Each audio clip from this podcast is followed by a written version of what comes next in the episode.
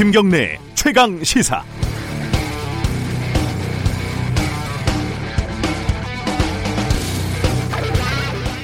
요즘도 대학생들이 농활이라는 걸 가나요? 제가 이 보기에는 굉장히 어, 차갑고 도시적인 외모를 가지고 있지만은 대학 때는 농활이라는 거를 참 자주 갔었습니다. 보통 여름에 가잖아요. 근데 저는 봄 농활도 가고 겨울 농활도 갔었습니다. 봄 농활 갔을 때 얘기인데요. 어, 르신들 모내기를 도왔고 어, 저와 한 동기가 어, 모판을 나르는 일을 맡았습니다. 저는 보기와는 다르게 농사일이라고는 해본 적이 없는 사람인데 그 티를 안 내려고 참 열심히 땀을 뻘뻘 흘리면서 뛰어다녔습니다. 근데 반면에 같이 일하는 동기는 어릴 때부터 농사를 지었던 이른바 베테랑이었습니다. 저는 숨을 헐떡거리면서 뛰어다니는데 근데 이놈은 어, 빈둥빈둥 놀다, 놀더라는 거죠. 그래서 제가 야 너는 왜 이렇게 일을 열심히 안 하냐 그랬더니 저를 이렇게 빤히 쳐다보고 옆에 앉혀놓고 이렇게 설명을 하더라고요. 경례야 일이라는 거는 바쁜 척 왔다 갔다 한다고 되는 게 아니다. 오히려 다른 일하는 분한테 방해가 된다. 너도 쓸데없이 힘을 빼는 거고 필요할 때 제때제때 딱딱 필요한 일을 하는 게 그게 일을 잘하는 거다. 어, 대통령이 G20에 참석해서 7개 공식 회의 중에 4개에 불참했다. 그래서 대통령이 행방불명이 된 것이다. 자유한국당 민경욱 대변인하고 조선일보가 연일 청와대를 공격을 하고 있습니다. 여러 매체에서 팩트 체크를 했는데요. 다른 정상들도 선택적으로 회의에 참석하고 양자 정상회담 일정을 잡다 보면 공식 회의랑 겹치기도 하고 뭐 그렇다고 합니다. 민 대변인과 조선일보 여러분들 일이라는 게 그렇습니다. 그저 카메라 앞에서 왔다 갔다 하고 바쁜 척 회의에 다 참석한다고 일이 되는 게 아닙니다. 필요한 회의에 참석하는 거고 회의 말고 더 필요한 정상회담이 있으면 그걸 하는 거고 또 필요하지 않으면 쉬기도 하는 겁니다. 청와대를 감시하고 비판하는 거 좋습니다. 언론이 할 일이죠. 그런데 여러분들도 좀 주변을 살펴보고 팩트도 좀 따져보고 필요한 게 아니면 맞는 얘기가 아니면 자꾸 일하는 척 기사, 논평 이런 걸 막 써대지는 말기 바랍니다. 차라리 좀 쉬는 게 남들 일에 방해하지 않는 거일 수도 있습니다. 7월 11일 목요일 김경래 최강 시사 시작합니다.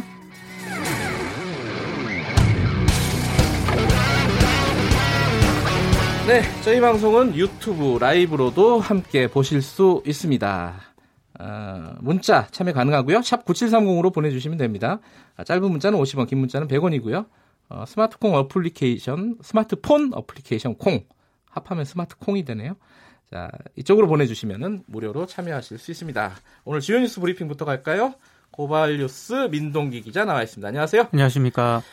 어, 일본 수출 규제 관련된 어, 정부의 발, 발걸음이 빨라지고 있습니다. 네, 문재인 대통령이 어제 청와대에서 30개 대기업 그리고 4개 경제단체와 간담회를 가졌는데요. 네. 일본의 부당한 수출 제한 조처가 장기화할 가능성을 배제할 수 없기 때문에 모든 가능성에 대비하지 않으면 안 된다 이렇게 얘기를 했습니다. 네. 특히 문재인 대통령은 일본이 수출 규제 근거로 처음에는 우리 법원에 강제징용 판결을 들더니 다음엔 대북 제재 부분을 들고 이젠 살인가스 전용 문제를 거론한다 이렇게 지적을 했는데요. 네. 일본 정부가 더는 막다른 길로 가지 않길 바란다 이렇게 얘기를 했습니다.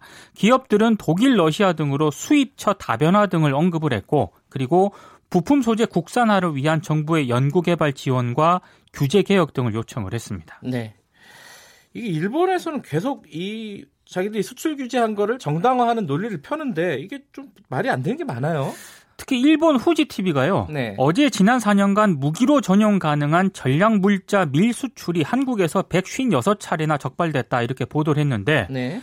후지 TV가 다룬 자료는 조원진 우리공화당 의원이 지난 5월 산업통상자원부로부터 제출받은 그 자료와 똑같은 겁니다. 네. 조선일보가 지난 5월에도 이미 기사화한 그런 내용인데요. 네. 근데 일본의 자충수다 이런 비판이 나오고 있습니다. 왜 그렇죠? 우리 정부가 연례 보고서를 통해서 전략물자 무허가 수출 적발 조처 현황을 매년 투명하게 공개를 하고 있거든요. 네. 그리고 이걸 국회에다가도 어, 상세 내역을 수시로 제출을 하고 있습니다. 이건 네. 미국도 마찬가지인데요. 근데 오히려 일본 같은 경우에는 일부 적발 사례만 선별을 해서 공개를 할 뿐 전체 불법 수출 건수 등은 공개를 하지 않고 있습니다. 네. 그러니까 우리 정부가 투명하다는 걸 오히려 역설적으로 보여주고 있다는 그런 얘기입니다. 네. 어, 잠깐만 이 유튜브 라이브 지금 되고 있는 거 맞습니까? 어, 되고 있어요. 예.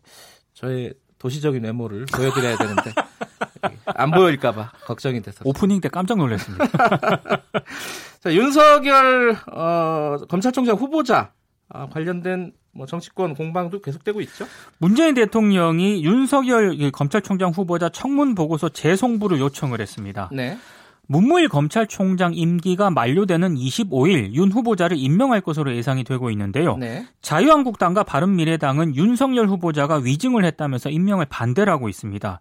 국회 법사위원장이 자유한국당 여상규 의원이거든요. 네. 청문 보고서 채택 없이 임명이 될 가능성이 높아 보입니다. 그리고 관련해서 바른미래당은 인사청문회법 개정안을 발의를 했는데요. 오신환 원내대표가 대표 발의한 개정안에는 정당한 사유 없이 공직 후보자가 자료 제출을 거부할 경우 위원회 의결을 통해 고발을 하도록 되어 있고요. 인사청문회에서 허위 진술 그리고 그리고 허위 서면 답변 때 1년 이상 5년 이하 징역 등의 내용이 담겨 있습니다. 지금 어, 자유한국당이 그 교, 국토교통이죠 위원장 자리를 놓고 지금 약간 약간이 아니죠. 어, 좀 난리가 났습니다, 사실. 좀 심각한데요. 예. 자유한국당이 박순자 의원에 대해서 징계에 착수하겠다는 입장을 밝혔습니다. 네. 심각한 해당 행위라고 판단을 했는데요. 네. 이게 사연이 좀 있습니다. 김성태 원내대표 시절인 지난해 7월 자유한국당 의원들이 국토교통위를 포함해서 다섯 개 상임위원장을 1년씩 나눠 맡기로 합의를 했거든요. 네. 국토교통위만 하더라도 20대 국회 후반기 첫 1년은 박순자 의원이 맡기로 했고 네. 남은 1년은 홍문표 의원이 위원장을 맡기로 했는데 박순자 의원은 이렇게 합의한 적이 없다 이런 입장을 밝히고 아, 있습니다. 없다 그래요? 본인이 이제 그렇게 주장을 어, 하고 그래요? 있는데요. 음. 근데 자유한국당은 이건 해당 행위이기 때문에 징계에 착수하겠다는 그런 입장입니다. 다 알려진 사실인데 또 없다 그러면 약간 좀 곤란하지 않나요? 이게? 그렇습니다. 네. 예. 자 이게 윤석열 어, 후보자 얘기도 그렇고 어, 국회 얘기는 2부에서 좀 집중적으로 알아보도록 하겠습니다. 다음 네. 소식은요? 한국인 시어머니와의 갈등 그리고 남편의 방치 때문에 이혼한 베트남 여성이 있거든요. 네. 결혼 이민 자격으로 계속 국내에 체류할 수 있다 이런 대법원 판결이 나왔습니다. 이 여성이 만 19세이던 2015년 17살 연상인 한국인 남성과 결혼을 했는데요. 네. 시어머니의 부당한 대우에 시달리다가 유산을 했고 또 시어머니에게 내쫓겨서 남편 집에서 남편 집에서 나왔다고 합니다. 네. 이혼 소송을 통해 이혼까지 했는데 문제는 이 여성의 국내 체류 자격입니다. 출입국 사무소하고 1심과 2심은 네. 남편에게 100% 귀책 사유가 있을 때만 결혼 이민 체류 자격이 인정이 되고 100%요. 그렇습니다. 예. 자신에게 귀책 사유가 없다는 것도 이 여성이 증명해야 한다 이렇게 음. 판단을 했는데 네. 대법원은 한국인 배우자에게 이혼에 큰 책임이 있을 경우에는 이주 여성의 체류 자격이 있다고 판단을 했습니다. 네. 그러니까 결혼 이주 여성이 이혼하게 되면은 즉시 추방하는 게 지금까지 관행이었거든요. 네. 이런 관행에 제동이 걸렸다는 평가가 나오고 있습니다. 그렇죠. 이게 이주 여성들 문제가 최근에 많이 나오고 있습니다. 그렇습니다. 아, 예.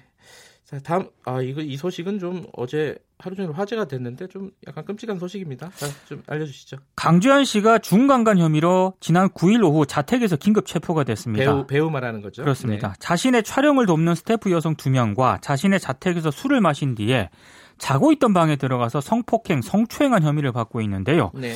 이 강주한 씨가 경기 광주 경찰서에서 1차 조사를 받았고 네. 이후에 이제 분당 경찰서 유치장에 입감이 됐습니다.